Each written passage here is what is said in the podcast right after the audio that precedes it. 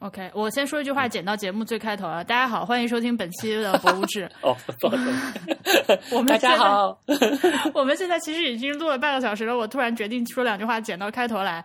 就是我们这期节目呢是说双年展的，但是呢并不会对双年展进行任何比较正常的介绍，所以呃我会默认你是看过双年展或者在网上已经做过一定功课的。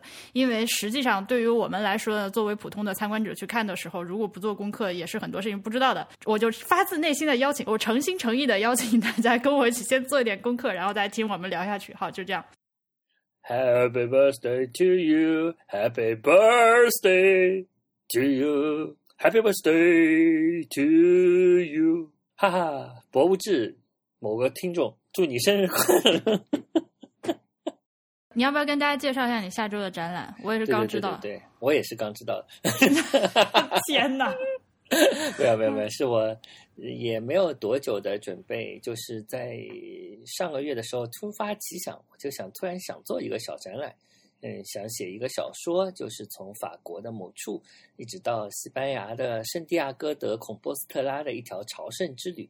那条朝圣之旅其实非常有意思，就是一个。就是信徒们朝圣的地方，当然我也不是信徒，我就想写一个我怎么在网上朝圣，就是我通过 Google Maps 走那个路，走啊走啊走啊，从法国一直走到这个圣地亚哥那个路，然后我就在 Google Maps 上，呃，做了一些截屏摄影啊，所谓的截屏摄影，就自己从那个街景图上转来转去，然后拍了一组照片，每天一张，一共我走了三十六天。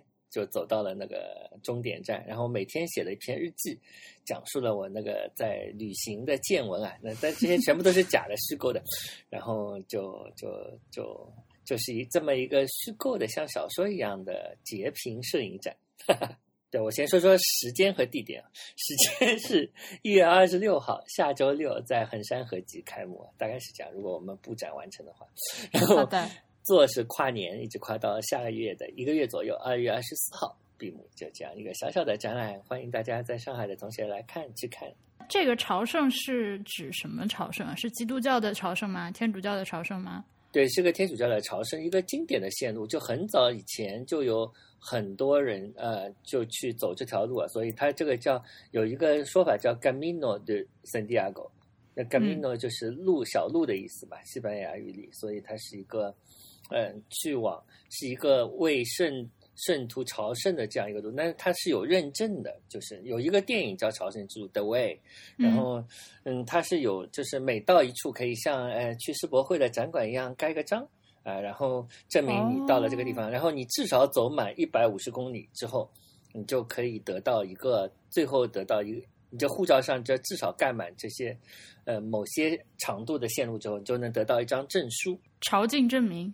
对对对对对，你这有个法国作家写过本书叫呃不朽的不朽的远行还是不朽的旅行不朽的远行？对，是一个法国作家叫吕芬，呃，是上海译文出版社二零一五年有出这本书，叫《孔波斯特拉的无心之旅：不朽的远行》。他就是一个法国的外交官，他他已经年纪蛮大了，他就走了这么一条路。就是每个人都有不同的理由走这条路啊，就是。有些是宗教的理由，有些是为了减肥，有些有些是为了那个。那我我在我的虚构小说里面，这个人走上这条路是因为他想吃海鲜，所以 那个朝圣之路它有一个嗯贝壳的标志，就是非就是引引领你走这条路的。那我的这个主人公他因为特别馋。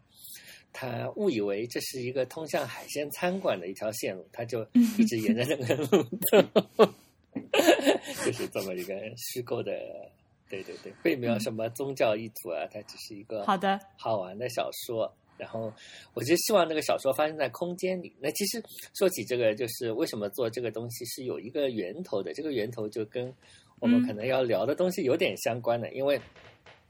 我得到的启发是因为看了 Francis Alice 的一个作品，这个作品叫《Albert's Way》阿尔伯特之路，它就嗯、呃、讲述的是什么呢？它就是这个，它是个表演，它就在他的那个工作室里面，在工作室里面就不断的走，绕圈走，绕圈走了之后，他走的那个长度正好等于呃。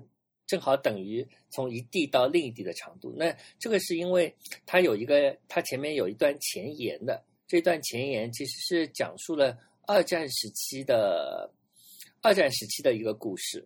二战时期的，就是呃，二战时期有一个德国的建筑师啊，叫 Albert Speer，他就是被关在一个监狱里啊。那在监狱里面，他就在监狱的那个庭院里面绕圈走。然后他精确的走出从一个城市到另一个城市的一个距离，就是这样子。嗯，就是他就就就通过想象来获得一种某种自由嘛。Francis Alice 这个作品《阿伯的之路》，他就是一连一个礼拜，他从早上九点到七晚上七点，就像人家上班一样的，他就在工作室里走。那他走的总距离就等于嗯。就朝圣有很多个版本，有一个叫英国版的朝圣，就是从一个那个西班牙的港口叫 El Faro 港，然后走到那个圣地亚哥的孔波斯特拉，总的是一百十八公里这样子。所以，但我觉得那个不够远嘛，所以我走了个是个法国版的朝圣，又走了七百六十三公里 啊，就是我在走。其实也有点累的，手指这个点 要那个腕管综合症了。对对对，然后这个截图摄影也是非常有意思，因为 Google Maps 上真的有好多好玩的照片，就是好玩的场景，你只要把头转来转去就能找到。对，哎，你那个就是第一面展墙上那个画了很多个圆圈的那张图，是你自己画的吗？对对对，这并不是个展墙，这是一个地面的图。哦，地面，我画了一张地面图，就是展示你绕圈走的时候的一个足迹。OK，嗯，对对对，是一个一笔画，没有什么难度的。你用什么东西画的？用铅笔在 A 四纸上画的。对对对，这是一个就是突如其来的想法，然后就我就迅速的写出了个小说，然后就。搞出了个展览，棒棒的。这个哎，标题还没有告诉大家，是二十一点四平方米的朝圣之旅。对对，二十一点四平方米是指衡山合集这个展那个展厅的大小。我你刚一边说，我一边在看这个 Camino de Santiago 的这个维基百科的页面。嗯，我到到时候也放到节目下面，大家感兴趣的话可以看，还蛮好玩的。对对对，如果体力好的，就要趁早走。对，而且它是分很多条那个路线的。对对对，但是法国的这一条是非常经典的嘛，就是嗯，从从从法国的境内就一直走到那个地方，那穿过了整个西班牙的加里西亚地区啊，这里面，所以我拍的照片里有一些是，其实有一些文化的建筑的背景啊，就是通过一些，就是其实也是不断的在在旅游嘛，在学习纸上的旅游，对对对，网上的旅游，你这个办法好。然后这个就是讲到爱丽丝的那个展览嘛，对，我们可以从这个讲起。你喜欢那个作爱丽丝的爱丽丝的展览，我们不是讲过了吗？啊，对对对，我是说在双年展的啊，在双年展里面，双年展的那个作品讲起吧。好的，那个应该是这次双年展我最喜欢的几个作品之一了。对对对，对，所以如果大家还不知道的话，我们本期节目是要聊双年展。对对对，我们因为再不聊呢，又要忘记了，所以我今天就。突然想起，我们就择日不如撞日。嗯，好的。他那个就是叫做排演嘛。排演，对对对。对，呃，但是对我来说，印象最深刻的一个核心展品，肯定是那个小红车爬坡的那个视频。嗯，而且它也挺点题的，对吧？就是，哎，对，雨布嘛，那个雨布的那个是特别点题的那几件作品之一啊。是的，呃，雨布呢，就是这次上海双年展的一个主题。呃，雨布是大禹治水的那个禹，但是它取的意思就是曲折吧，应该是。我我刚刚还特地你说要录音，我还特地上 YouTube 上搜了一下雨布到底是怎么样的一个怎么走的，对吧？嗯，对，就非常像扭秧歌的时候，就是要往侧面跨一步，前面跨一步，再往侧面跨一步，然后再回来，就对，大概就是在原地前前后后来来回回，但实际没有往前走的一个步伐。嗯，它是道教里面的一种做法时候的步伐。对对对。呃，同时呢，我看这个策展人说，它也是伊康明斯的一首诗里面来的一个词啊，就是这个中文标题叫雨步，英文叫 progress。对对对，它是个深造的词，组合了 progress 和 regress 这两个，但它是 regress 加在 progress 当中，对吧？是应该怎么说？就是一个还是就是。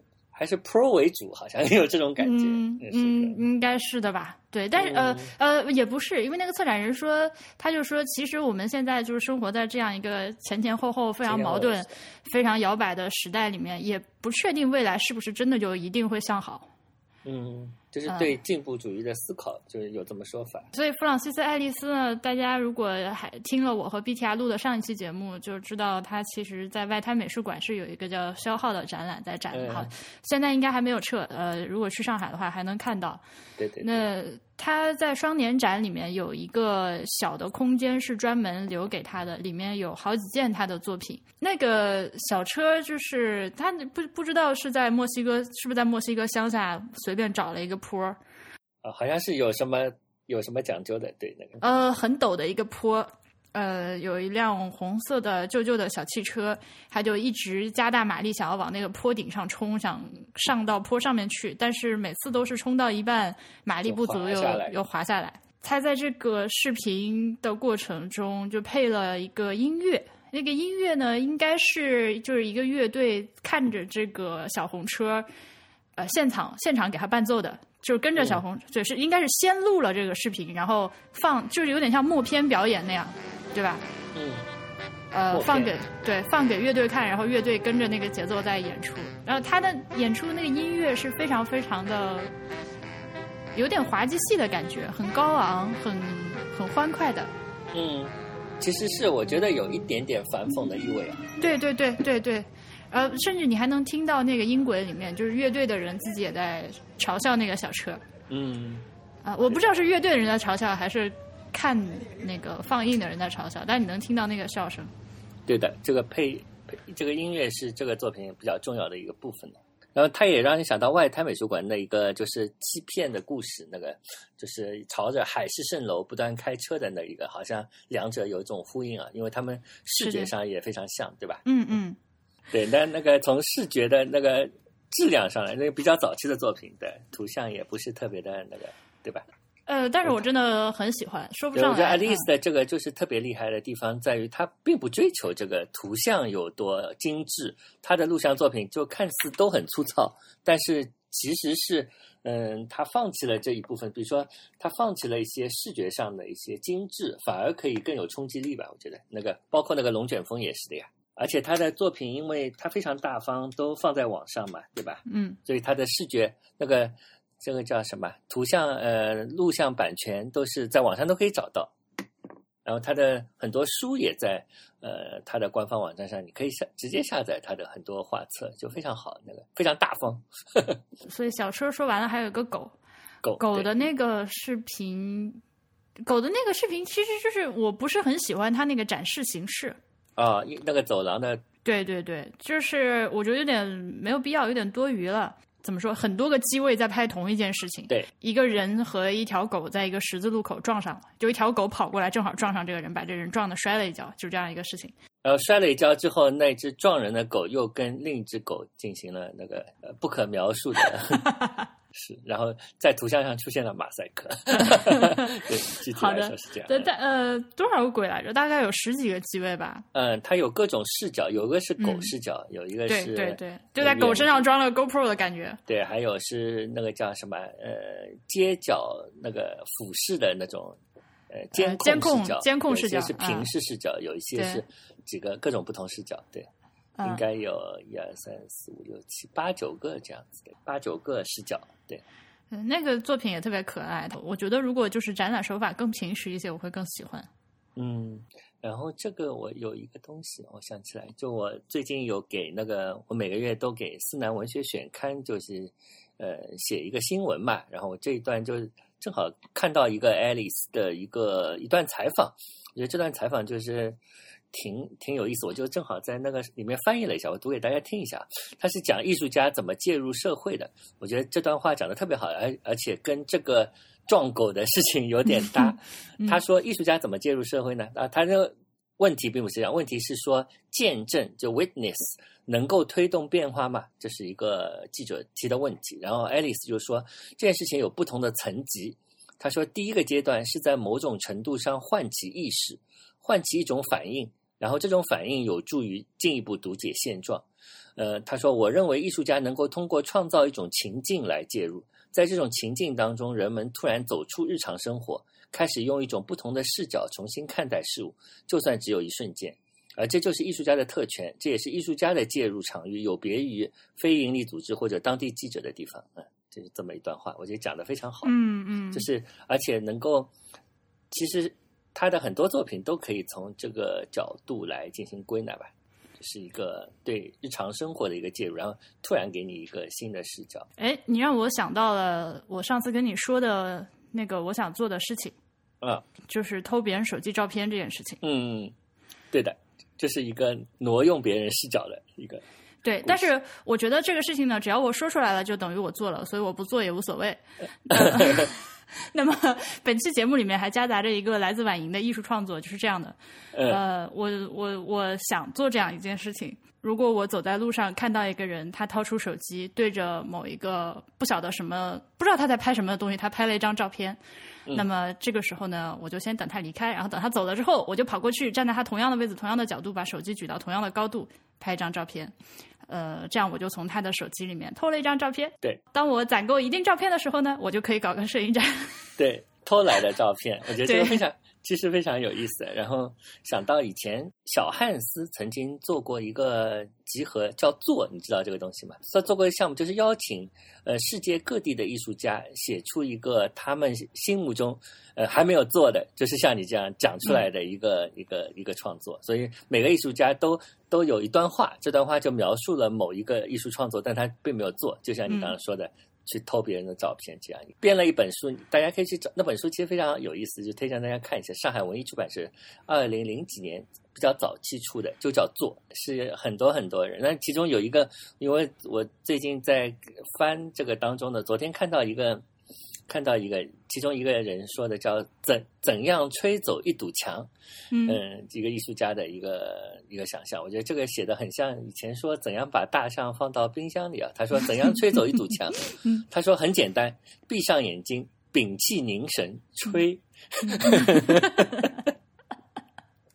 啊，这是一个叫马杰呃帕特克的一个一个一个。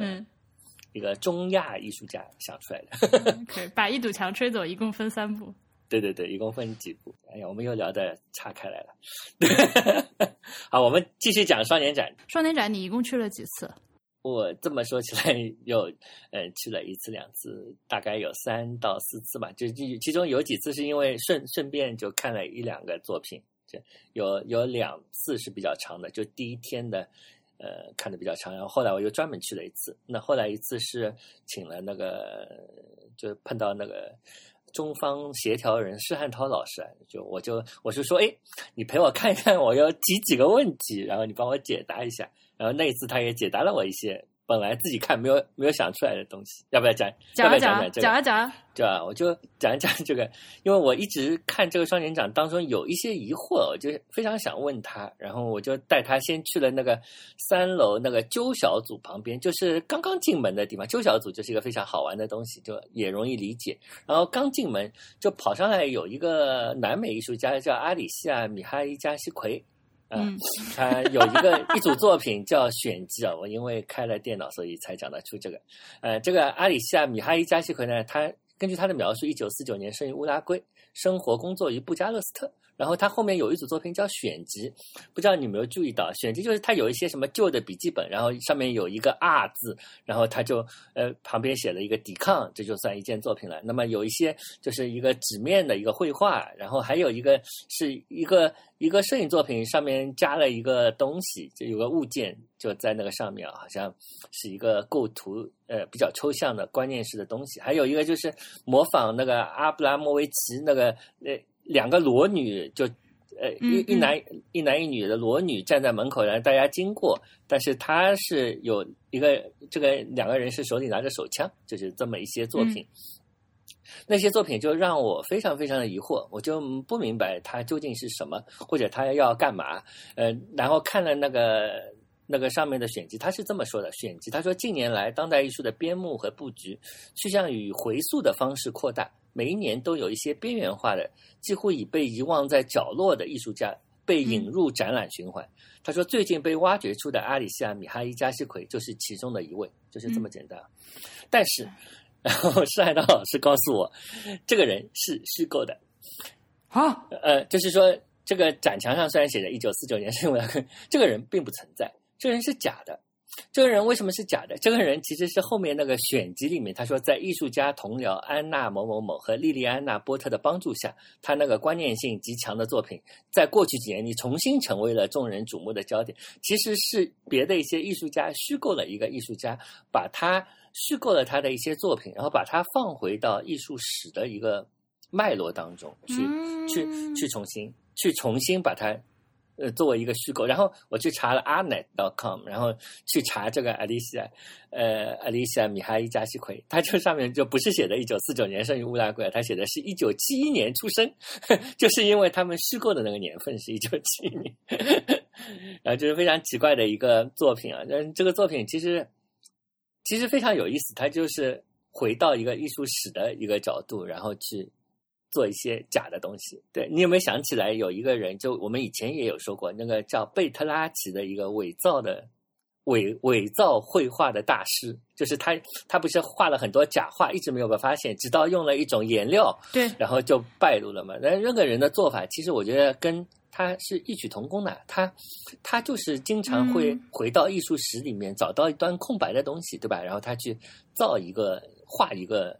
就是风格上都是非常贴近这个艺术史的那个描述的一个东西，把它填补进去。所以那个人，我觉得他更恶劣，因为他 也不能说更恶劣吧，他更他是把这个事情当成一个 business 来来对对，他是 business，但是他的手法还是还是很像的，对，填补艺术史的一个手法。当然，这这个是完全虚构的一个艺术家，我觉得非常神奇。嗯哦，因为你说的这个人，我对他印象也很深刻，因为我。我也去了三四次，每次到这个地方看到那堆东西的时候，我就觉得这是在干嘛？就不理解嘛，对吧？嗯。然后当当中还有一个非常奇怪的，像像乐谱一样的，你有没有看到那个乐谱一样？上面这个乐谱上的字就呃有点像中文，像嗯嗯嗯嗯嗯，然后后面还有一个叫嗡嗡嗡嗯嗯，然后他就有一个说这是什么呀？然后这个作品叫《西索米亚》，就上面有。也不叫作品叫，就是这个纸上这么这么写着。哎，对，就是就跟那个小老鼠是一套的，对吧？对对对，就跟小老鼠前面一点点的那个，就是这么一个一组作品嘛，就是，所以这么就看起来就非常的。啊，可是你刚说的这个，如果不加解释的话。是没有人知道，但是我怀疑他也没有刻意要解释什么，就是呃，从那个文本上来说，它只是让你知道可以重新找到一些那个艺术家，就是这重新找到的可能是新制造的。好吧，那你还问了其他的问题吗？对的，但是我还问了一些其他问题，但是我现在一下子有点想不起。我们先讲讲别的，讲讲你还有什么，或者我们先讲讲双年展有什么大家特别喜欢。我看一下啊，我们现在录音已经录了多长时间了？现在已经录了二十八分五十三秒。我真的是一个非常不称职的一个。介绍展览的主持人，你看看，你看看，是不是这些基本的信息都没有跟大家交代过嘛？啊，我们不不需要交代，对基本，大家双年展多少都去看了，对吧？是这样，就如果很多听众都去看，好，完全不交代，心里还是有点过意不去。对，今年是第十二届了，从那个九六年开始，对，十二届。对，今年的这个策展人他是呃一位来自墨西哥的，对，他是墨西哥的策展人夸特莫克梅迪纳，夸特莫克梅迪纳 他的带领之下呢，还有三位呃分策展人，然后四个人一起，一人一个板块。但是说实在的，我没有看清楚这四个板块分别就是界限在哪里，就是哪里是第一板块，哪里是第二板块，我没看出来。啊，这个是有一个楼层，就是它是通过伊伊卡明斯的一个。一些呃摘录，然后就呃做了一些区分吧。就是墙上那些，就是墙上的那些那个，就是墙上不是有一些他摘录的诗句里面的那个，那这些诗句其实是有意思的。呃，就是比如说呃文明和野蛮啊，每一组对立的这个观念。就是在这个里面体现出来。OK，我先说一句话，剪到节目最开头啊！大家好，欢迎收听本期的博物志。哦，不好意思我们大家好，我们现在其实已经录了半个小时了，我突然决定说两句话，剪到开头来。就是我们这期节目呢是说双年展的，但是呢并不会对双年展进行任何比较正常的介绍，所以呃我会默认你是看过双年展或者在网上已经做过一定功课的，因为实际上对于我们来说呢，作为普通的参观者去看的时候，如果不做功课，也是很多事情不知道的。我就发自内心的邀请，我诚心诚意的邀请大家跟我一起先做一点功课，然后再听我们聊下去。好，就这样。嗯，对，好了，我已经找好了，好就是那四四个东西其实是通过伊伊卡明斯的伊伊卡明斯的诗句里面，他们找出了四段比较呃简短的话。那四段简短的话分别代表四个主题，一个是自然与社会，就是你如果看到一个展墙上写着“雨是英俊动物”，的那个是讲自然与社会。那当中不是有一些有关雨林、有关自然、有关人类纪那些那些东西，那是自然与社会。那另外一个叫禁锢与解放。禁锢与解放，就是有一句话叫“灵魂缓慢的挣扎扭动，如同受困的苍蝇啊什么的”，就是这个是。然后一个是战争与和平，就是有一句叫“被完美的事物统一起来”，那个是战争与和平。然后最后一个是文明与野蛮，呃，文化与野蛮，就是有一个叫“人人都满意吗”什么。呃，不同意的家伙见鬼去吧！如果你在展墙上看到这几句句子，就分别代表了这几个单元。对是差不多是这个意思。这也太隐晦了。对他并没有，嗯，在一些非常，呃，他并没有直说，就并并嗯并没有明说，就是所以这就造成像我这种其实对当代艺术根本就不懂的人，呃，嗯。来看这个展览，就是看完之后在脑中留下的只是一个一个印象很深刻的展品。嗯，对的，的确是这样。反正我是没有办法，就是构建出一个更大的事实。但是就是说，只有带着后见之明，就是你知道这些，然后反过来再去看，那是那看着，比如说被完美的事物连接，那个是《战争与和平》嘛，它旁边就有一个就是非常著名的，就迈克尔外迈克尔拉克威兹的一个作品，就是美国入侵伊拉克之后，不是把那个伊拉克国家博物馆都洗劫了嘛？那这个人就用了很多呃便宜的材料去呃做出了那些消失的那个艺术品的复制品，对吧？那个你很喜欢吗？那个我很很喜，欢，对我很喜欢那个展品。那个超级喜欢。然后他后面还有一一个漫画，然后讲了这个这个博物馆的那个人的一个故事。这个也是我问了施老师的一个，施老师介绍我说你听。能听出来什么吗？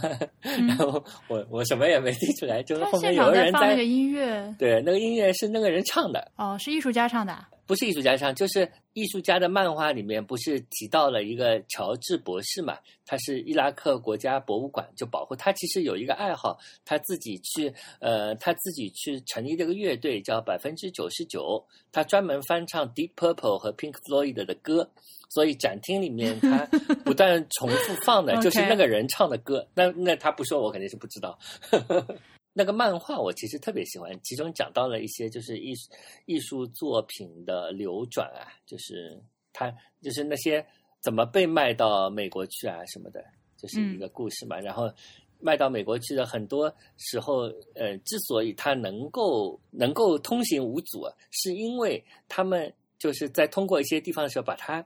包装成一个假的东西，就把真的东西包装成假的，他才可以买。就是这次双年展里面，其实有一好几件作品都让我有这种感觉，就是它虽然是一个艺术作品，但它实际上是对社会介入非常的强大，然后甚至是、比如说像我们刚刚讨论的这个作品，它讲的就是伊拉克的一些这个很珍贵的文物在，尤其是甚至是一些博物馆馆藏的文物，在这个战争过程中被人偷出去、运出去，然后卖掉，但是最后有的被找回来，有的找不回来的这样一个过程。对对对，呃，那这个我们其实之前在聊就是中国的一些文物流失的时候，也经常拿这些事情举例子嘛。因为伊拉克他们那个文物流失是比较近的事情，所以受国际法保护，所以你可以把它追回来。嗯，我们就丢的很多东西就是追不回来。然后当你看到这个事例的时候，呃，就会有一种非常 深刻的社会新闻艺术化的感觉，很喜欢。然后后面还有一个作品，嗯我来看一下那个艺术家叫什么名字哦，Andrea Andrea Fraser。哦，Angela Fraser 的啊、我知道了，你要说它是个艺术作品，它其实也是就是一本论文的感觉。一个统计，嗯它统计的就是美国非常多的博物馆和呃那个美术馆他们的这个董事会里面的人的政治现金的情况。嗯呃，是红蓝两党各占多少？然后他做了一个饼状图，然后出了一本很厚的一本那个调查研究的报告。呃，这两个作品会让我想到一起去，因为它是一个非常 时政新闻的感觉时政。新闻，对对对。其实我还想到一位电影，就是跟那个双年展毫无关系啊。那我顺便说一说，去年有看过一部 在柏林电影节上有一个墨西哥导演拍的电影，叫《博物馆》，不知道你们知道？就不知道有没有资源，叫那个导演叫阿隆索·帕拉西奥斯啊，是一个墨西哥的青年导演。他就讲了一个人类学博物馆，有两个青一群罪犯，他为了嘲笑这个墨西哥人类学博物馆，说它很不安全，他就趁着圣诞节去去偷里面的文物。那其实是发生在一九八五年一个真实的案件。呃，嗯他们怎么把那些文物偷出来？怎么去试图把它卖掉？然后怎么又被警察拦住？然后警察看了一眼那个被偷的艺术品，说：“哦，你们是卖工艺品的。”然后就把它卖掉。然后这个 嗯这个非常黑色幽默的一个电影，其实很有意思的，推荐大家看一下。就去年柏林电影节的一个片子，就叫题目就叫美术馆 museum OK，啊，它是西班牙语的 museo。Museo Museo 对，跟这个也好像蛮搭的。我们回到双年展，双年展上还有一个西蒙斯塔林，你是不是也很喜欢？呃，这不行，人名我记不得，你要跟我说作品。西蒙斯塔林是一个非常好玩的人啊，他不是做了裂谷横渡项目嘛，就是从死海的海水中哦提炼出的镁哎呦，我好喜欢那个。那个太太赞了吧！那个西蒙斯塔林就哎对，这个名字是我少数后来我记得了。那个那个项目，你跟大家说一下。那个人其实是一个呃，怎么说啊？他是毕业于格拉斯哥艺术学院，现在在哥本哈根的一个英国艺术家，其实是啊，他呃做了很多非常有意思的项目，这些项目都跟呃某种观念密切的相关。就是裂谷横渡项目是比较新的一个，他从那个、呃海水中中提取的那个镁。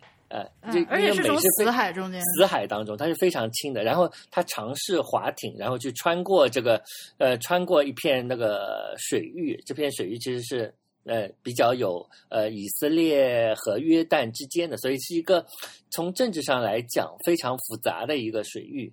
呃，然后他需要很多谈判协商才能够穿过，但是他其实最后也没有穿过，碰到一个风暴就没有穿过。嗯，呃 对嗯，但他有意思的是，他旁边还有各种各样的那个讲的他的各种奇奇怪怪的好玩的项目嘛。那些项目就我举个例子，就比如说有一个叫响尾蛇的项目，响尾蛇项目，但它都有这种搞脑子式的一个，这怎么说啊？非常。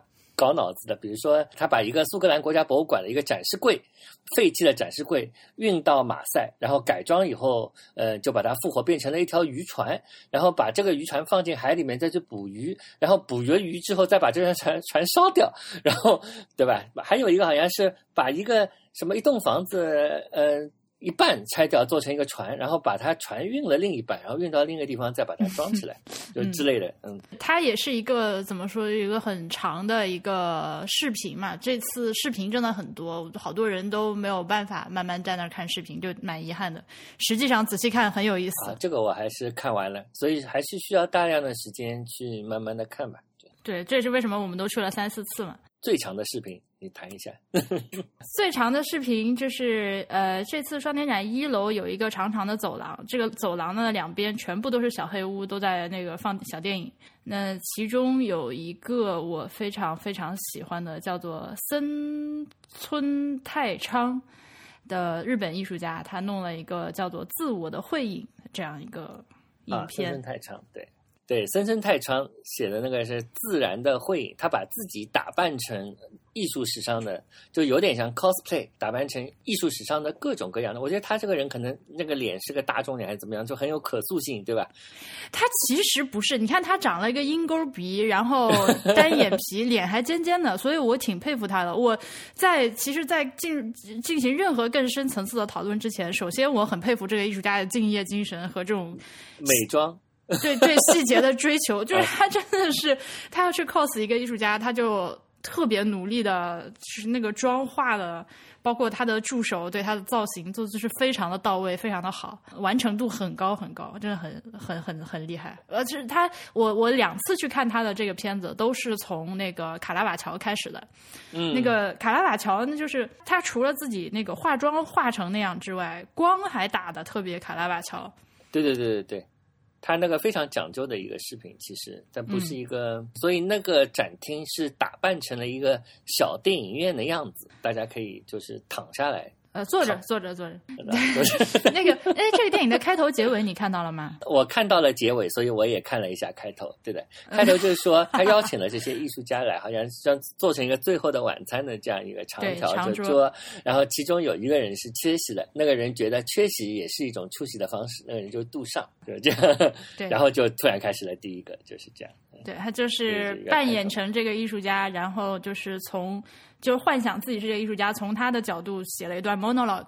那其中有不少，我觉得他还是比较针对肖像或者肖像画这样一个围绕着这个主题来的。对，因为这些人多多少少都是呃，他扮演的历史人物都是比较呃，卡拉瓦乔、伦布朗、梵高啊，最后到达芬奇什么的，就是都是。从画作里面画出了自我的一样，所以叫自我的自我的会影。呃，达芬奇那个真的把我乐坏了，就那好几个我都好几个桥段我都觉得非常的好玩。就是他，而且是呃我第一次看没有看完嘛，所以就没有理解到。第二次全部看完了之后，我觉得他其实是。多少有一些就是日本人那个恶搞搞笑的那个感觉在里面，就是他他有他有些地方就是就是没我不是我理解错，他就是想要让我们发笑，就非常的坏。他有真有假，我觉得有一些是就是他有一些严肃的部分，但也有一些那个恶搞的部分。呃，对，所以达芬奇就是大家呃想到达芬奇最著名的一张脸，就是一个他的自画像嘛，一个铅笔自画像，长长胡子。呃，长头发，然后有点秃顶的一个老头儿，一个智慧老人的形象，在这个森村啊，他这个名字森村太昌的这个作品里面，他就是说这张脸其实不是达芬奇自己的脸，他就是一个经常去达芬奇家乞讨的一个乞丐的脸，但是达芬奇跟他说，我现在要给你画一张像，然后我要让你这张脸世界闻名，然后达芬奇就给他画了一张这个像，然后并后来人们以为是自画像，但是他的这个片子。里面的达芬奇出场的时候是一个非常帅气的造型，就是 我不知道你还记不记得，就是也是一个 我没有看到达芬奇，我我从中我从中段开始看到了开头，对，那非常的赞。那个达芬奇是一个达芬奇也是一个大爷，但是呢，他是一个就是变装女皇。嗯，变装女王就是穿着那个红色的大渔网袜、粉红色的高跟鞋，然后身上还有那个身上还围着粉红色鸵鸟毛，没有直接照正脸，但是镜头带到他那个脸的侧面看，达芬奇也是一个大胡子、长头发的白胡子老爷爷，但是穿一身穿成是这样的一个，就是就就就是 drag queen 的感觉。哦，我当时就是就要给他跪下了。好的，可以。你说是怎么样就是怎么样吧。这个好像在呃最近在纽约也有展览，在纽约的日本协会，他展，因为这个在上海双年展其实是第一次放这个片子，就是非常新的作品啊。那个自我的会影是一个非常非常新的作品，然后他在纽约的日本协会去年年底搞了一个，除了这些，他还有一些绘画也是一样的。手法是一样，对他那个片子的一开头，其实就拍到了一些呃，就是在这个片子里没有出现的其他艺术家的作品啊。对，就是他除了这个在影片里面演活的这些艺术家之外，当然我没有去做更多的的功课啊。我觉得他应该其实是一个长期进行的项目，但是之前一直都是以绘画的形式。对的，现在就把它做成了一个影片，而我非常的佩服这个人。对，很有意思的。我们还那开幕那天还赶上看那个杨。杨福东的一个演出表演，对，叫题目叫什么？呃，此路不通还是此路？它不叫此路不通，它叫是的什么？来考考你。必由之路是的，必经之路啊。OK，是的，必经之路。想起来了，反正就是 something to do with 路，就是我。这是一个表呃，其实它不但是一个表演，也是延续了就是杨福东的那个美术馆计划。大家知道他在龙美术馆曾经做了个美术馆计划，就是把拍摄电影的整个过程视为某种艺术呃某种展览本身，就是把把这个这个过程作为一个电影过程作为一种艺术。那这个他虽然是在呃上海双年展开幕的时候做的表演，但其实在现场他也是在拍摄的，他在拍这么一个一群呃。嗯，有可能他们自称为志愿者的人，志愿者演员，对演员，这些演员其实是一个美术院校的一个一个，他并并不知道，因为我在二楼曾经看到这些演员他在那边排队啊什么的，然后就问他你是不是参加杨杨福东的那个作品呢？他们说哦，我们是群演，他们其实也不太知道究竟要究竟要演什么，我怀疑。OK，但是他们就是呃，具体来说就是。双年展在那边有一个红色的一长条红色楼梯通向三楼，然后那些呃群演就从那个阶梯上铺着红毯的阶梯两侧走来，然后渐渐的站满了楼梯，对吧？然后嗯，经过一些下面的副导演的一些策划，他们进行呃轻声交谈、高声交谈、喧哗，呃，最后退场。是这么一个过程，还有一个被喝止的过程，被被喝止，对，被喝止，嗯，然后退场的这样一个过程。然后这个作品其实也蛮意味深长了，但是也很比较难用语言去，就是这个过程我们都能描述，但是它究竟讲了什么？可能讲了很多东西，但是一下子也讲不太明白啊。可能讲了某种秩序、某种呃成长或者某种规训，呃，某种。东西，但是我觉得这些演员其实当中有一些笑场，他们 就就因为他们好像被要求交谈的时候，有一种一时不知要交谈什么的感觉，然后两个人面面相觑，不知道讲什么。但后来尬聊啊，尬聊，对 对对。嗯，它那个设置就是我觉得还蛮有意思的。它其实我觉得可能是不是想做出一个就是两边墙面也是镜面，然后后面也是一个镜面，然后让你觉得是一个就是无尽的人海的感觉。对对对。但那个嗯镜面不是特别的平整。嗯，它有个锡纸烤肉的这种感觉。那这块地方就是从现在开始就变掉了，就是。除了开幕式之后，他每次只能进去一个人啊，就是供大家自拍的。但是他又有一个限制，他有一个限制在，就每次只能进去一个人。所以现在你去看的时候，就是红毯这整个楼梯上就只能出现一个观众，他走了，这下一个再去。这好像是这个作品的一部分啊，作品的设定的一部分。其实作品是非常的多啊。其实我先讲一个印象，我有一个印象，就是这次的双年展里面的艺术小组。它的出现的频率是挺高的，就是作为小组的一个创作者。那简单来说，就有一个最显眼的，就是克莱尔方丹嘛。克莱尔方丹是一个艺术小组，他不是一个人。他里面做的一些非常观念性的作品，就把那个苹果的标志，把那个苹果的标志补全。对对对，还有呃一系列呃标语化的一个霓虹灯。但是通过呃字母的一个顺序的变化来展示一些观念，比如说有一个叫他所有的作品，因为都叫无题嘛，所以就没什么好说的。但他有一些，比如说他有一些字母依次显示，I want it, I get it, therefore，呃呃，I get it, therefore I'm good, I want it, I don't get it, therefore I'm bad，就这样。我想要它，呃，我得到它感觉就好。我我想要它，得不到它，我就感觉很糟。就是这么一些。通过有限的词去呃传达观念，另外一个就是我这么做，因为这是对的，或者说这是对的，因为我这么做，这其实挺有意思的。就是它整个观念性非常强，然后通过那个霓虹灯的呃闪呃亮和灭，然后来通过有限的词的不同组合来传达观念，是一个非常有意思的艺术家。这次的展览也用到了大烟囱。烟囱里面，大烟囱。呃，上次是不是我我我记得你跟我说烟囱里面也有作品来着？对，以前也有个作品，这次是上海日食啊。但这次这个作品，我我们其实去的时候，他说的是六点四十五分开始嘛，我们提前几分钟去，呃，工作人员已经不让我们进去了，因为怕那个就是烟囱边上的那个呃铁栈道承受不了那么多人的重量。但我就有点不甘心嘛，因为我想看，就在外面坚持等了一会儿。然后过了一会儿，里面就陆续有人出来。正好我跟我一起去的朋友，他他看到一个他的朋友从里面出来，他就问他：“哎，你怎么不看了？”呃，他朋友给他的回答是：“我知道他要干嘛。”啊，意图太明显。对，然后就看一下下就不看就走掉了。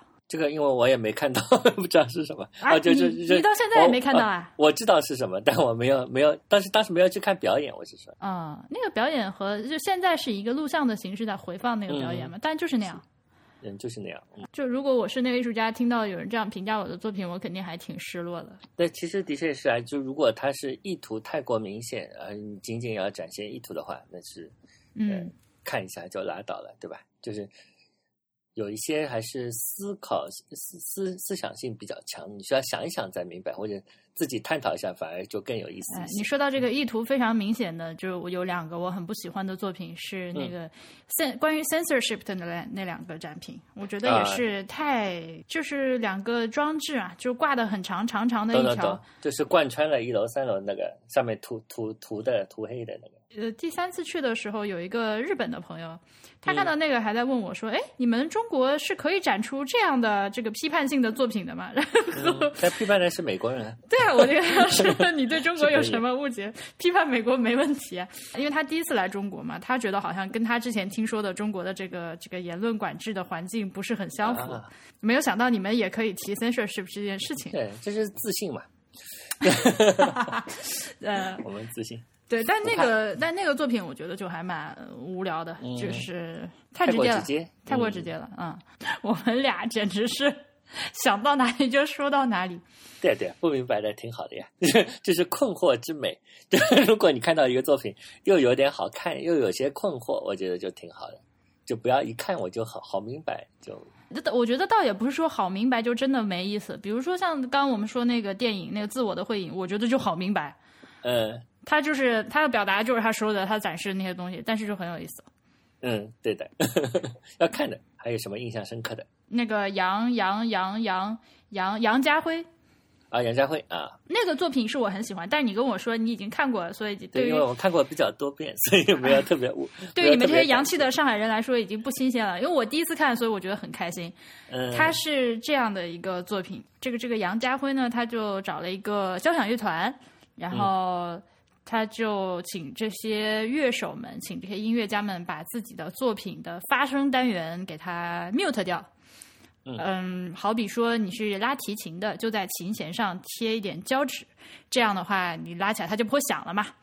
呃，类似的这个动作，然后整个交响乐团所有的乐器都被 mute，然后大家在一起非常严肃正经的演奏了一个柴可夫斯基第五交响曲吧，是吧？而且是非常正式的，非常就非常动感情，那个指挥也是。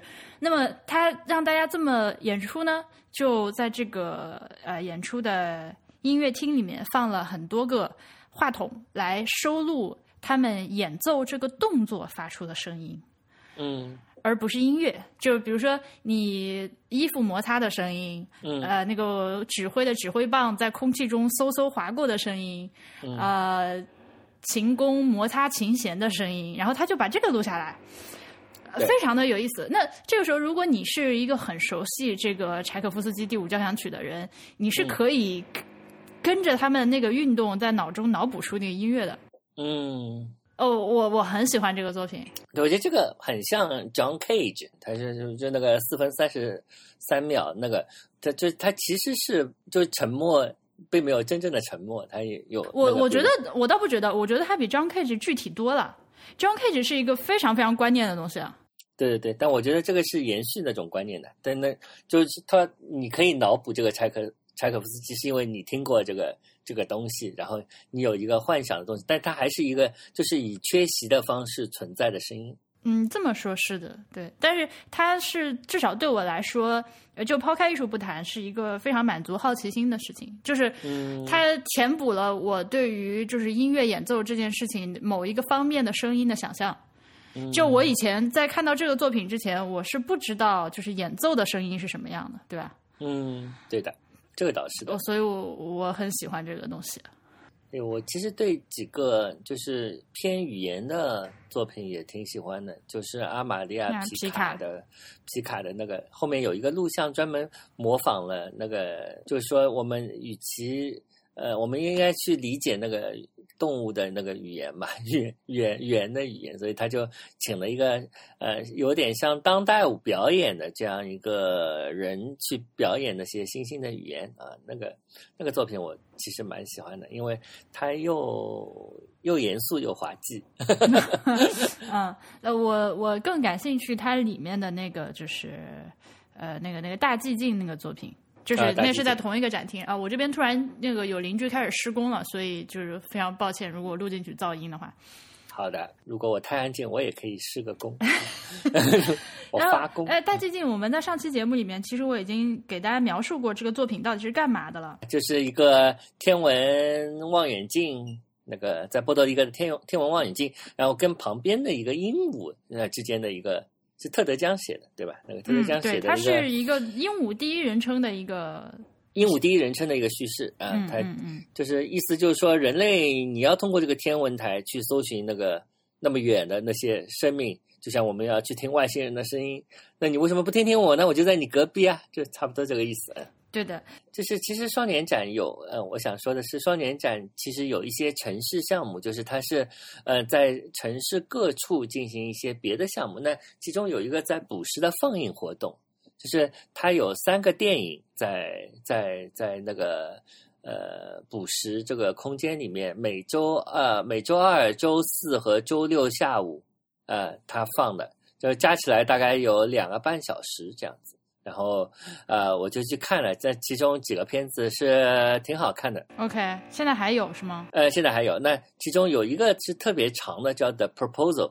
The Proposal 是一个大概九十分钟的长片啊，它是呃讲了一个墨西哥的一个著名的建筑师叫呃路易巴拉干，路易巴拉干的一个建筑师遗产的一个归属。因为他这个建筑师其实挺有名的，他得了那个普利兹克奖，对吧？然后他呃死了之后，就是他的他的整个呃建筑的遗产，就是被了一家瑞士的那个叫 Vitra 的一个呃家具公司，也就是说一个机构。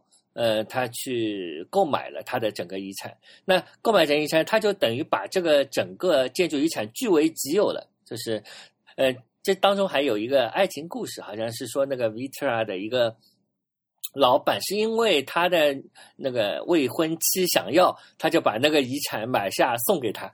然后那个人的确也非常爱建筑，但是他的问题是，他没有把这些东西，呃，他限制了那个公众去去去接触那些呃那些呃那个建筑师的 archive。所以这个片子就是有一个美国的一个艺术家，呃，他非常想去得到这个 access 这些这些 archive 的 access，所以他就写了一封信，去去去给那个他提出了一个 proposal，就是就是他从那个呃那个建筑师的那个骨灰里面，他申请挖出他的骨灰，从骨灰里面提炼出了一枚戒指。所以他这个故事里的 proposal 其实既是提议也是求婚嘛，就是他有两双重意思。他就提了个 proposal，他说你如果能够把这个呃艺术家的那个 archive 就归还给我们墨西哥的话，我就送给你用他骨灰做的一枚戒指。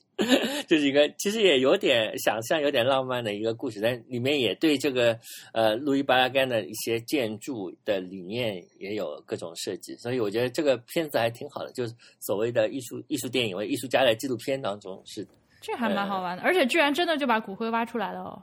而而是经过种种的那个那个叫什么统一的，就是当中有一些政府机构的批准啊什么的，OK，呃，真的提炼出一枚钻戒 啊，那个可以的，是可以做，对吧？是我现在的这个一个备选方案之一。因为我觉得死了之后被埋起来好像也挺烦的，但是撒掉嘛，好像也我也没有想好撒到哪里。嗯，嗯，所以把它搞成个戒指，搞搞成一颗小钻石还，还挺好的。对啊，我以前很喜欢老鸭宝，我想以后要撒在老鸭宝里面。后来现在也不太爱老鸭宝，要重新思考这个问题。呃，对啊，就是因为你活着的时候，就是会一直的这个变主意嘛。那么死了之后呢，如果撒在这个地方，就是生前好像挺喜欢，然后被撒完了之后，发现啊，我的这个灵魂好像和这个地方气场不合。这个时候你想换个地方 又很难了，所以然后里面还有刚才那个放映单元，其实有三部片子，还有一个是卷安琪导演的《艺术是什么》。那你能猜到这个是什么？就我问你，婉莹，艺术是什么？然后你说一下。然后他问了好多好多艺术家，然后就是非常笨拙的那个叫什么？非常笨拙，但也不能说毫无意义，对吧？有一些也是有意思的答案，但是他就是这么一个，就北京的风很大这种类型的。呃 所以他不如以前。你有没有看过卷安琪的另一个片子叫《诗人出差了》？是一个那个他就有个诗人叫树，一个上海的诗人，所以这里面有上海话念诗的，所以挺有意思的。他用他的十六首诗，呃，串起他一个一段旅行。其实那个片子倒是挺叫《诗人出差》的。一零二零一五年的时候，在啊巴塞 Hong Kong 的一个电影单元里面，现在那些艺术展不都有一些电影单元在那个时候放的？那比那个艺术是什么要怎么说复杂一些，对吧？OK，你知道我是这两年才开始看电影的吗？哦，是吗？这两天啊？这两年啊，这 这两年。好的，那你以前在干嘛嘞？我哎，你居然不知道这个故事哦？哦，我好像知道哎，有一期节目里面聊，我就想多问一次，看看你两次讲的是不是一致，要不一致就说明是假的。因为以前一直没有机会去电影院，然后呃，小的时候是因为我们那里没有电影院。哦，对对对，我也听过这个故事，对吧？上了北京，上到北京上大学之后，就觉得好像也没有，就有些事情你你老不开始做，老不开始做，就一直不去做嘛。嗯，对的，我还是一个。大部分电影都在电影院里看的人，所以说起来比较奢侈啊。但这的确是事实，就是我每年看的一百八十多部，我大概看一百八十部电影左右，我可能有一百二十部是在电影院里看。哎，我最近最近最近看的电影里面，我们干干脆不要聊双连长好了，我已经说累了。呃，蜘蛛侠后来你看了吗？呃，没有。我我笑容逐渐凝固，至今没有看蜘蛛侠，因为我想想，我大概不爱看动画片。就是还是一个比较固执的，不爱看动画片。哦，也许等到慢慢就在电视里看一看。啊，可是那个那个片子的重点就是视效啊，就是如果不去电影院看的话，我觉得也没有必要看了。其实，因为它故事还蛮老套的。哦，对，但是视效是非常的精彩，是有突破性的。哦，嗯，是三 D 嘛？呃，可三 D 可二 D，一般都是看三 D 的。对。因为他就是在三 D 技术上做了一些花样。哦，对，我们可以谈聊聊一个我不是特别喜欢但你喜欢的电影。啊，地球最后的夜晚是吧？啊，不是这个，另外一个，那个也是那个，我不想不想聊地球，因为地球太多人聊。我们想聊聊四个春天。啊，四个春天对吧？我觉得还可以啊，但没有说我特别喜欢。但我看你好像很喜欢，你说说你为什么很喜欢？嗯。就我并我对他并没有进行任何的，就是影评这方面的批判，因为我我去之前也不知道他是在干嘛的，就是稀里糊涂的走进去看了，然后就很喜欢。你知道是个纪录片吗？是个纪录片。呃，知道，对，然后我是知道是一个类似 vlog 一样的东西，因为因为没有期待，然后是一个很自然的一个流畅的东西看下来了，啊，呃，然后里面尤其是让我产生了很多共情，所以我很喜欢。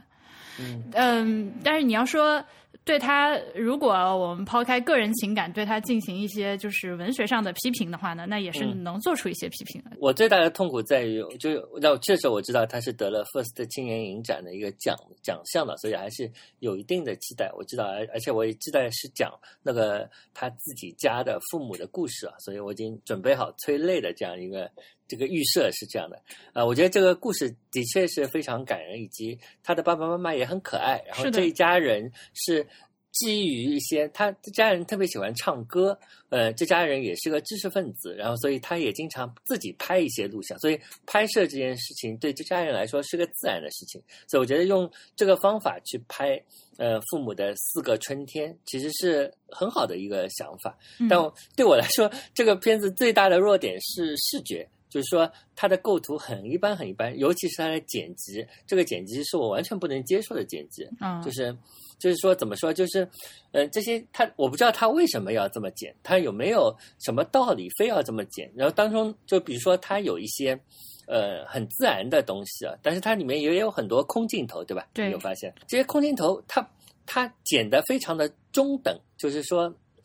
节它没有节奏感的，它不是说嗯有一段比较沉重的之后有我同意，我同意，嗯，它都是一个固定速度的，有点像几秒这个几秒那个几秒那个几秒都是一模一样的，所以整个电影是没完全没有节奏感的。它那个视觉上的视觉上实在太差了，就是我觉得他可能是一个他如果做个作家还行，我觉得可能就是他他的感情呃的那个。感情上的一个力量还是蛮大的，但是他视觉上的这些东西反而把这些东西都消解掉了。嗯，可能我就是不太喜欢这一点。OK，空镜头是让我对整个剪辑都有问题的，不单单是空镜头。我觉得就是哪怕是对哪怕是构图，都有问题。我觉得这个就是我不知道，比如说你任何一个俯拍镜头都会有一，它有的时候的俯拍镜头仅仅为了，好像仅仅为了躲避，就就不让让镜头在场才拍的俯拍镜头。但俯拍镜头尤其在一个天井里，给人一种压抑的感觉。就是那有的时候就跟整个的气氛是不搭的，就是那个镜头有它本身的语言嘛，就是它那些镜头的感觉都是不对的那个。嗯，我知道你说的这个感觉，就是呃，你说的这个我印象很深刻的是他呃父母两个人，他爸爸在拉琴，妈妈手里拿了一个呃扇子在那边跳舞，有一个晃晃的一个俯拍镜头，那个镜头是我印象很深刻的，不是很舒服的一个。他有很多怪怪的镜头，就还有还有他的剪切有一种模式化，就比如说他把不同景别的。东西剪在一起啊，比如说一个中景，呃，两个人，然后他突然切一个近景，一个细节，那这个处理是对的，但是他没有节奏感，他没有，他就是这个东西让人感觉好像非常机械，我觉得好像是个 AI 在拍，他就都都都是这样的一个中景，然后切一个近景，然后你看他的手部一个细节。我在想，是不是因为你可以把它说成是某种程度的一个 vlog 啊？就是他一个人一个镜头，没有预先的准备，他只能随着当时的这个感觉，他拍到什么，他就是这只有这些素材了，他只能尽量在这个现成的素材里面想办法剪出一个东西来。有可能，但我觉得这个就是说，这个跟他本身的一个影像的感觉是很有关系。我有一部看这部片子，让我想到另外一部片子，是一个上海的导演拍的，叫赵青，他拍了一部片子叫《我只认识你》，是呃，是他非常非常像，他讲一对知识分子老人的晚年生活，但他们以其中生病，他没有人死，但是是其中一个老人生的那个阿尔兹海默症。啊，然后就呃，也是长期跟他们的想法是一样的，就是一个长期的跟拍，就是他拍了呃三年，也是有两三年，就就没有没有访谈啊什么的，就是直接跟拍他的日常生活，但他却呃非常好，就是他这个简洁的杰作，可能跟那个导演本身是一个这方面出身的。一个纪录片导演本身是拍纪录片的导演是非常有关，他就是也是一个非常私人化的，他拍的是好像叔侄啊，他也是自己家里人，但是却却非常的好。那个片子在上海也有放，就是我是上海话的，嗯，就跟他有点像，但就是处理的更好一些吧。不过这些也可能不是太大问题啊，就是这这类片子还是越多越好吧。就是他让我觉得有一点呃，就是我后后来。看完了之后，因为当时特喜欢嘛，然后过了几个小时回想的话，我会觉得有点不知道这个电影到底在说什么。就是它是一个太记录的记录了。对，它是一个很日常的记录，所以它开头就是它有一些比较呃。就是像 cliche 一样的视觉语言，比如说开头是一条河，对吧？那我们就很明白，它是一个讲时间的电影，河就是时间啊。然后它就四个春天这样按的顺序，就是一个日常的岁月的流转的这样一个故事，一个一个就是淡淡的一个故事。我觉得其实挺好的，但是问题就是视觉上的问题，我觉得。OK，啊，对我来说，我是有一点觉得，就我不太确定他到底是要讲就是。要表达什么？自己和父母、父母之间，姐姐还是还是就是家庭 in general，但是呃，就是这样的一个感觉。因为它是纪录片嘛，也不是说要非要有剧所谓的剧情是吧？对对对对对对，没有叙事，而且那个姐姐的死也是非常的突兀，对吧？那个啊，我们剧剧透了，反正也无所谓剧透，反正就是对我们来说，我本来的预设是可能父母要衰败或者怎么样，但没想到他也没有交代姐姐是为什么。对，他前面只有一句铺垫，说自从得了这个病啊，怎么怎么样。对，也没有说是怎样。呃，对，但是呃，姐姐去世之后，他有剪几个回顾的镜头，就是同样的镜头用了两次，加了个黄色的滤镜，有点有有点感人的，对。嗯，哎，呃，那个地方反而是我不喜欢的地方啊，是吧？我觉得还有点感人的那个，就是姐姐的那个，就是就让人想到，就比如他前面唱着童年。走过那个路，那后来第二段放的时候是没有这个声音的嘛？OK，因为我我我会觉得这个东西，他即使不给我放，我自己会在脑子里放。也也想起来了，对吧？对，是的，对的，对的。嗯，也所以呢，我我喜欢，可能还是因为我看的太少了。也不能完全这么说。就是我觉得个人有个人喜好吧，这个还很正常。你等我看片量再多一点之后，我们再好好 再看再看看啊。好，是的，我我觉得现在自己有很多东西都是因为，就尤其是在电影这方面，我实在是但我觉得不一定。比如说《嗯地球最后的夜晚》，我虽然不喜欢，但我有一些就是我平时跟他们口味相近的朋友，他们也很喜欢，就是也是有的。对，地球是这样，四个春天你要让我，比如说我们十分制，我们就简单粗暴打个分哦。四个春天，你如果让我给它纯纯个人观感打个分的话，我可能会打到八分。但是地球呢，也就是个六分，啊、我打了六分和四分啊，因为跟你的判断差不多，就是稍微打低一点。要求更严格一些。对对对，这个我觉得打分也不是很重要，关键是是，就就只我只是通过这个分数表达一下我喜欢什么点。对对对，对，呃，地球啊，算了，不聊地球。也我真的不聊对我真的没有，我真的没有说喜欢到他一个什么程度，但是那我也你喜不喜欢啥是佩奇？啊，我好吧，我不喜欢。对我也不喜欢啥是佩奇，我觉得啥是佩奇还是挺有问题的，但是我也没有特别的批判他，我觉得还行，就是说他有很多问题，对吧？就比如说，嗯、为什么爷爷总要围着孙子转？就那么一个，这是一个问题。还有，为什么电影院里要大声打电话？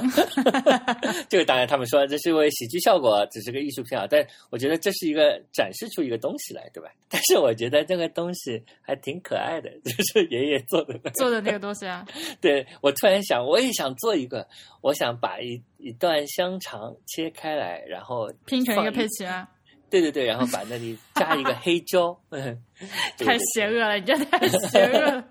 对对对，因为这个就叫取之于猪，用之于猪嗯，好的，就佩奇那个小片子，我觉得它节奏就是小，这个它是个预告片嘛，对吧？呃，它这个节奏剪的很好。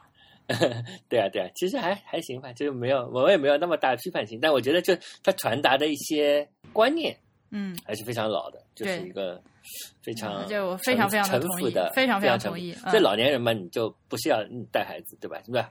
孙子说要什么就四面八方乱找啊，对，那个一开始我以为是中国移动的广告是吗？好像是的嘛，他们说是吧？啊，这样吗？因为就是爷爷站在山上打电话，然后抱怨信号不好嘛，然后我以为接下来又是一个像以前在。呃，就是每到快过年的时候，电视上看很多次的那种啊，春节过年回家啊什么，如果不能回家，就给爸妈换一个信，搞得信号好一点，什么中国移动带你回家，我以为是这样的一个叙事，所以对对，今年可能因嗯为没有、呃那个鸿茅药酒没有了吧，就 就是在搞出点新的东西啊。哦，红毛药酒满南京都是广告，公交车上就是我一天至少要被接收到两次这个广鸿茅药酒的广告投放，很恐怖的。天哪，天哪，天哪！对的，那春节档应该还是有一些片子吧？就是那个呃，春节档，春节档就恐怖了。春节档有那个就是太空战狼、宇宙战狼，我我不看美国片子，不是啦，是国产片，啊，是那个啊，我也不看国产片，呃，除非有人请我看。你说说你，呃，不不不，还是看一些，还是看一些。像《四个春天》，我还自己买票看，支持一下国产片。周星驰的有一个电影我也不感兴趣，《新新喜剧之王》，然后还有呃成龙呃贺岁档有一个叫什么《蒲松龄》，我也不感兴趣，完全不感兴趣。都不太好看。嗯就是我说那《太空战狼》，就是根据刘慈欣小说改编的《流浪地球》的那个。啊，这样还是刘慈欣改编。《三体》什么时候拍好啊？《三体》好像没有。那个好像那个电影改编版权早就已经卖出去了，但是因为太难拍了，一直拍不出来。哦，对对，想出这个，我想起来一个事情，我想出了一个播客计划。哦，我昨天突然想起来的，请讲这个播。客计划叫客串，客串，客串的意思就是我去不同的播客客串，然后把自己客串过的归入我的客串计划，这样我就什么都不用干，然后我每一次还有不同的不同的主题，多好呀！你可以，你直接，那你就直接开一个 feed 就好了，然后你就把你自己各种各样客串过的节目加到这个 feed 对啊，对啊，对啊，就加在一起，所以就风格各异，然后又呃，其实有一定的延续性。好好，我支持你，你需要。对，然后我的的那个叫什么？我的那个呃头像，呃那个播客的那个图，这个叫什么？这不叫头像，那个叫什么？就是那个封面，我也想好了，嗯，就是一串客人，把它做成鸡肉串一样 串在一，所以所以这个叫客串。所以就根据风格不同，我其嗯其实里面可能有椒盐客串、麻辣客串、嗯红烧客串，以好的，以及葱油洋葱客串，哎，这洋葱客串嗯之类的。好呀，我们还还有什么可以聊的？我们刚才已经聊了很久了，一小时四十六分钟。我们可问题是我们可以聊的事情太多了，这个是一个很麻烦哦。还有一个事情，呃，这个事情剪不剪进博物志另说。这样，因为这两天博物志群里面一直在吵争吵的一件事情，就是那个叫做文白的影评人写了一篇文章，然后被开心麻花告了。文白哦，我来说一下。哎，你都不知道这个事情啊？不是，我又不看这些东西，我就看一下。文白开心麻花哦，《夏洛特烦恼》片方诉影评人侵权案，然后对，然后这个是片方胜诉。哦，对，批评自由还是文责自负？为什么会哦输掉了对吧？文白，对他输掉了。他就是当时那个电影上映之后，他发了一篇公众号的文章，就是呃，炸裂《夏洛特烦恼》居然全篇抄袭了《教父》导演的《教父》导演的旧作。哦，那个作品你那个旧作那个老电影你看过没有？我也没有，我既没有看过《夏洛特烦恼》，也没有看过旧作，所以很难判断。但他为什么会输掉呢？呃，那法院的判决书现在没出来，所以具体是到底是怎么个输法，我们也不知道。一开始那个开心麻花是要让他赔二百多万来着，后来判的结果是判他这个就是侵权成立，然后赔八万块钱。那他前几天在朋友圈，呃，不是朋友圈。他前几天在自己的公众号上，呃，发了一篇长文，就是在说这几、这几年因为这件事情，呃，他自己身心都受到了很大的煎熬，呃，然后父亲正好也去世了，所以就很痛苦。啊，嗯，然后就有另外的那个影评人，就是也号召大家给他捐款，就帮他一起众筹把这个罚款的八万块钱交掉。嗯，对，所以在那大家就是对这件事情的意见就非常的不统一。那支持他的人呢？要不然就是他长期的读者，觉得他这个人是没有问题的。那出了这样的一个事情，大家都应该支持他。要不然呢，就是并不是他长期的读者，呃，但是认为应该保护影评人的这个言论自由，所以也去支持他。但是那不支持的人呢，就比较铁石心肠一点的。就会觉得你作为一个公众人物，你说的话还是毕竟是有一定风险的。就是你你能批评，但是人家也有权告你。那这个这个时候，那最后是谁赢谁输是法院判的。因为他那篇文章的意思就是说，因为我是一个个人嘛，我是一个独立公众号，所以那我输了呢，就是我完全理解这个意思。嗯嗯，而且他嗯，就是力量的两方并不对等，对吧？首先这个是非常显然的，一个是强大的资本。在，虽然我也没看过这个电影，不知道对不对。但是，一方面就是这个，这个是很显而易见的事情。但另一方面，就我自己来说，我我是这样子的，就是，嗯，我看我对大部分我觉得会很烂的国产片，我首先是不听、不看、不传播。嗯，就是 我我既不听，也不看，也不传播。我看了，我也不说它不好。我说它不好，我也只打一个分，我绝不说它哪里不好，因为对我来说。这个不重要，我情愿说好的东西好在哪里，而不要去不去管那些乱七八糟的，因为那些片子太多了。你你讲这个总是容易陷入争论或者争吵，对，没有什么意义。我觉得对我来说，这个毫无意义可言。就是与其去呃批评那些不好的片子，不如去发掘一些你觉得好的，分享给大家更重要。就是对对影评来人人来说，肯定就更重要嘛。那这是你个人哦，我觉得就是。如果看到一个非常不好，比如说我如果看到一个展览，我觉得真的很不好的话，嗯，那我肯定也是要在节目里面去骂他，去批评他，然后让大家。但是呃，时代不一样了，因为这是一个所谓注意力的时代，注意力时时代就是只有有注意力和没有注意力两种，就是你去骂他，就使他有注意力，然后就会更多人去看它，这是个客观的事情，就不不管你说它好还是不好，你只要说它。就会导致更多人去看，就跟以前是不一样的。不过这件事情是给我个人是有一个提醒的，就是我以后不能在节目里面，当我骂一个博物馆的时候，我要注意什么能骂，什么不能骂。那你先骂骂吧。先骂骂再说，这让他不能，就是不会有人告你的。就是好比我觉得，博物馆一般也不会来告我了，就是 毕竟不像偏方这种是，对吧？对对对。呃，我我我，比如说，我觉得他这个策展思路不好啦，观众服务做的不好啦，或者呃意识形态怎样怎样啦，这个我觉得是属于主观判断的一些批评。对，这个呢，我不管我怎么样凶狠的批评他，我都不构成诽谤诬陷。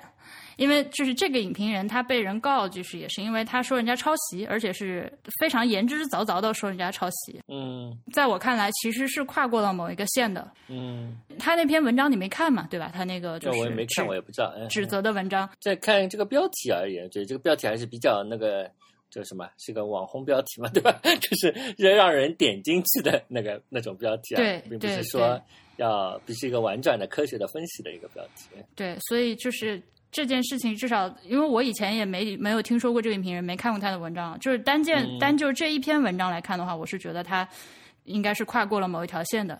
对对对，哎，还是不要做影评人比较好。没影，我就早就不做影评人了，我从来不写影评的，就是除了我去年一年都没有写过一篇影评，所以就就我觉得这个是一个很好的态度，就是不要批评，对不好的东西不要理它，还是要多说好的东西，觉得因为舆论有一定的空间的，你如果你总是说这个东西不好不好不好，就是其实是一样的，都占了这个空间，然后就是你说不好，人家看看它不好在哪里，这也很惨的。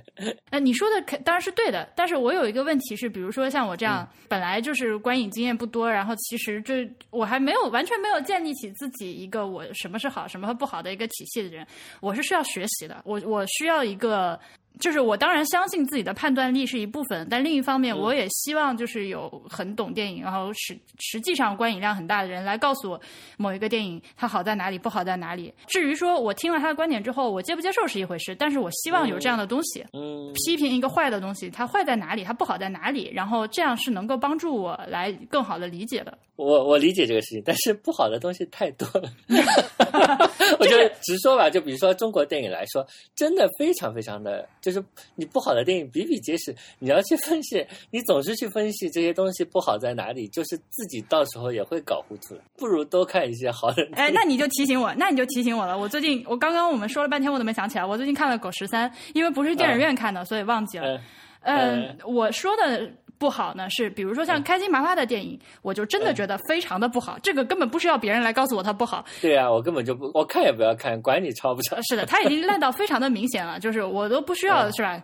但是比如说像《狗十三》这样的电影呢，我就它又有好的地方，又有不好的地方，然后每个人看到的好的坏的地方也不一样，所以我就觉得听听别人怎么个意见还挺有意思的。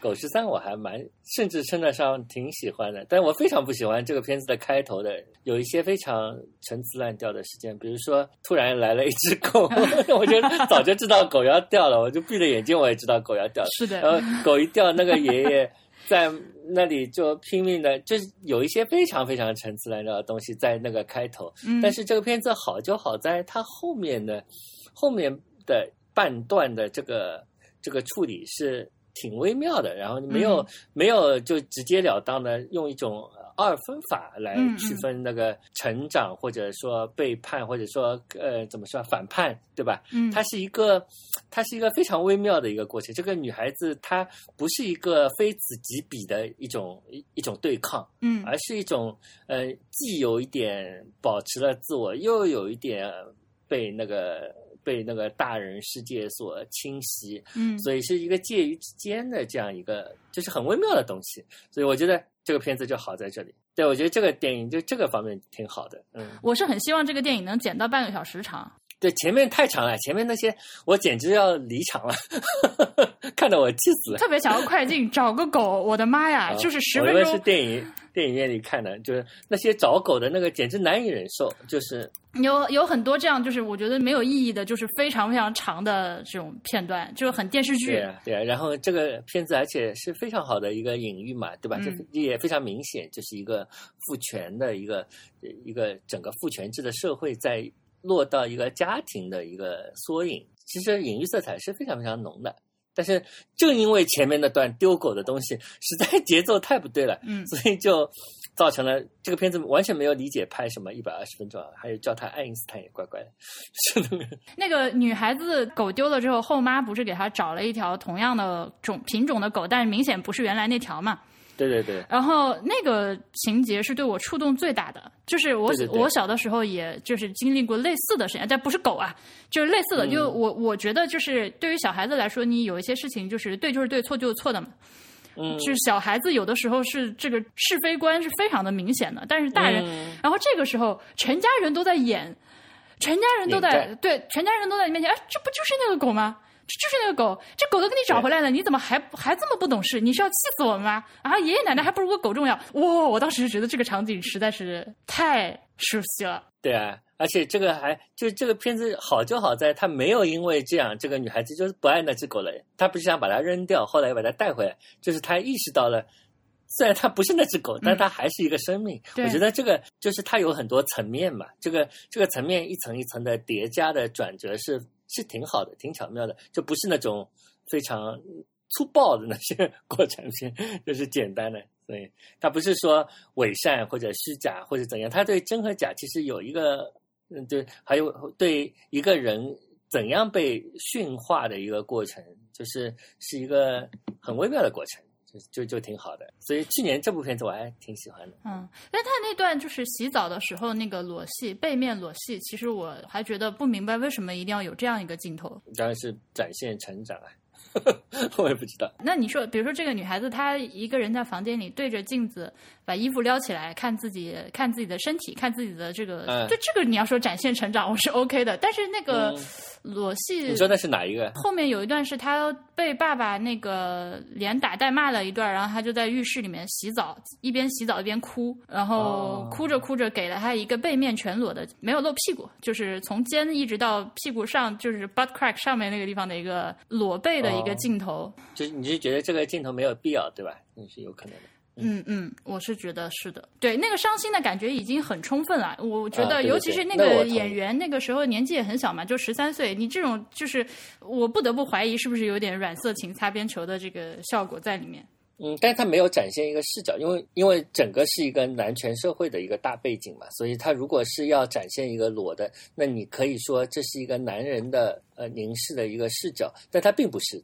对吧？他只是他在那边演，他并没有人看他，摄像机在看他，只有观众在看他，所以我觉得这个肯定是不必要的嘛，那个镜头。对，我也没有特别意识到，没有没有特别的想到这个，看到这个，或许只仅仅是因为，比如说。我为了这一段要被剪掉，我就先拍一段这个，然后它被被剪掉。那你就不剪我其他的？哦哦，对，这这也这也是一个，这也是一个我最近才在一些 策略啊，对，最近才学会的。听说在一些影评节目里面 听说的一个策略。然后演他那个演他姐姐演他堂姐的那个糖糖姐姐那个小演员，我我因为这个电影是五年前拍的嘛，现在这个都长大了。我还去搜了一下，就是我我觉得这么漂亮的一个女演员，为什么现在没有发现？嗯，搜了一下，现在变成了一个整容脸，很可惜。那那个女孩子多么漂亮，就是而且是那种天然自然的美。嗯，我觉得中国就现在一些，如果你要说自然表演那些，所以我觉得。为什么我现在有很多喜欢的都是藏族导演？那是因为他们真的，就比如说我看了《阿拉江色》，我就我就还蛮喜欢的啦。因为我觉得宋太家他那那些演员真的很。就是他那些朴素，你是嗯装装装不出来的，所以就挺好的。就包括万马才旦，我也挺喜欢的呀。万马才旦的他的小说也写得好，然后他的电影就前年的那个片子嘛，《塔洛》嘛，就非常。你看过《塔洛》吗？那个我那个我没看，《阿拉江色》我看了。阿拉江色是松太家嘛，他们都就是都挺好的这几个片，藏族导演自然的就自然了。我明白，《阿拉江色》就是我看的时候能明显的感觉到他就是一些。技法上的生涩，但是完全无所谓。而且他因为是非职业演员嘛，然后就演的可能也有点生涩。然后，但是他好就好在他没有把它拍成拍成一个朝圣片。朝圣是个影子，然后突然的就进入了一个一个一个家庭关系的一个探讨，就是就是朝圣就影成了一个背景。我觉得这个就挺好。没有想到这个聊着聊着，居然变成了二零一八佳片回顾。对对对，佳片其实很少，一回顾就回顾完了。啊，是的，就这些。大家拜拜，晚安，新年好呀，新年好呀，祝福大家新年好。我们唱歌，我们跳舞，祝福大家新年好。哈哈哈，好，哈哈哈，哈哈哈，哈哈哈，我们一起吃猪头肉。哈哈哈。